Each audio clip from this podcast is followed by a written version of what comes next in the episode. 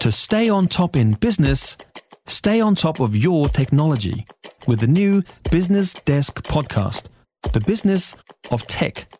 Listen on iHeartRadio or wherever you get your podcasts. Big weekend, a bit of reading for you if you're interested in this. Uh, we've got the um, release of the National Party fiscal policy. Do the numbers add up? National Party spokesperson, of course, for finance, Nicola Willis, good morning. Good morning to you. So the mood of the boardroom when it comes to credibility, your eighty-three plays Grant's fifty-eight. You happy? Look, I am happy, but of course the, the rating I'm really looking forward to is that from the New Zealand people and getting a mandate Uh, for Chris Luxon to lead the next national government. So that's the number that really matters. They do, if you've read the mood of the boardroom, have issues with your tax plan. If you can't convince business that your numbers are good, who can you convince? Well, we have convinced an external economist who has assessed our numbers and has said that they think that the assumptions we've made are credible. We've put together a careful plan. It's got multiple sources of revenue. It's got multiple sources of savings. And together, they'll ensure that we can deliver tax cuts and do so responsibly. Okay, today also a big day for you on these fiscal numbers. What's actually the value of this? In the sense, if you say to me you're going to spend one hundred dollars on whatever it is, and you've gone and found a company that will say, oh yeah, one hundred's okay. What's that mean, apart from the fact you may or may not spend one hundred dollars? Look, I think what it, why, it, why it matters is it gives a sense of how it is that we will be able to meet our big commitments. And our big commitments are that we're going to be a government that has more disciplined spending, that taxes people less, and that builds up less debt for New Zealand. So we're going to set out how that's achieved. And basically, it's weird that we haven't sprayed the money gun around with lots of commitments during the campaign. We've been careful and disciplined about that. And we look to the future and we're going to be very disciplined about every dollar of taxpayers' money that we spend, because that attitude has been completely missing from the current government. And the result is we are in huge amounts of debt as a country.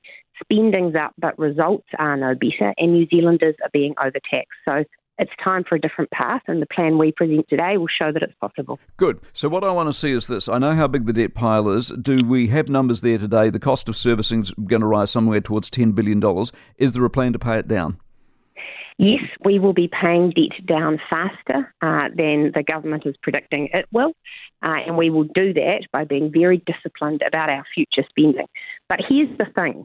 You can't actually trust the numbers that Labor is giving you, because for them to even meet their own debt reduction targets would mean they'd have to do something they have never done before, and that's stick to their own spending limits. Mm. Grant Robertson has never done that in a single budget, so I think it would be silly to presume that he's suddenly going to start now. Yeah, yeah but, but having said that, we're going forward now, assuming you're going to win the election and, and give you the benefit of the doubt at this stage that you will stick to what you say today. For example, this, this trick he's pulled on the super fund, offsetting the debt to G D P. Do you untrick that, or do you leave it where it is? We are going to leave that where it is, because we... Well, you criticised him when he put it in, so why wouldn't you take it out? Well, we think that making contributions to the super fund offsets a major uh, cost for New Zealand going forward, which is paying for New Zealand superannuation. That fund's performing pretty well, so those contributions are providing a return to taxpayers. What do you say about the current account, eight percent-ish of G D P? Do we ever see a surplus or not? Look, it's the worst in the developed world. That current account is extremely alarming, and the only way we fix it is by backing businesses to grow. We need them exporting more at higher value, and we need to be getting inflation under control. That's the basis of our economic plan, uh, which we've already released, which has a hundred decisive actions we will take on forming a government to make sure this is a place where people want to invest, want to create jobs, they want to grow things, they want to innovate. That is the only way we will become wealthier as a country and live within our means. How much of your first term is going to equate to excuses for what you got handed from a previous government that were incompetent versus actual material progress that shows you're worth voting for?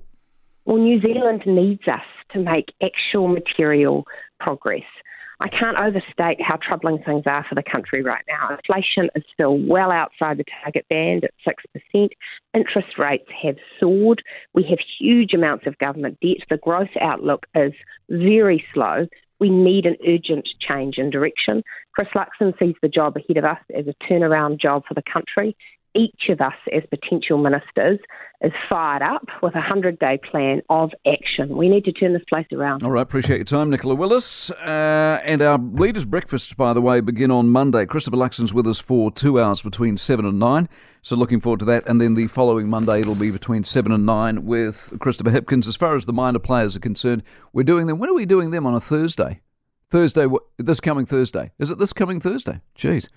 Uh, we'll do the minor leaders this coming Thursday. Yeah, you've got some homework to do this weekend. I'm sort of learning as I go what's happening on the program, so that's exciting, isn't it? So you've got uh, Christopher Luxon on Monday, the minor leaders on Thursday, then Christopher Hipkins the following Monday. For more from the Mike Hosking Breakfast, listen live to Newstalk Z B from six a.m. weekdays or follow the podcast on iHeartRadio.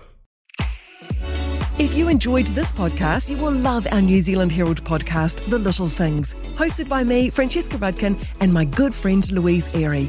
We focus on all the little things that you can do to make a positive impact on your life and to cut through the confusion from the health and wellness industry. Join us every Saturday to hear from the experts for all the tips and advice you need. Just search The Little Things on iHeartRadio or wherever you get your podcasts.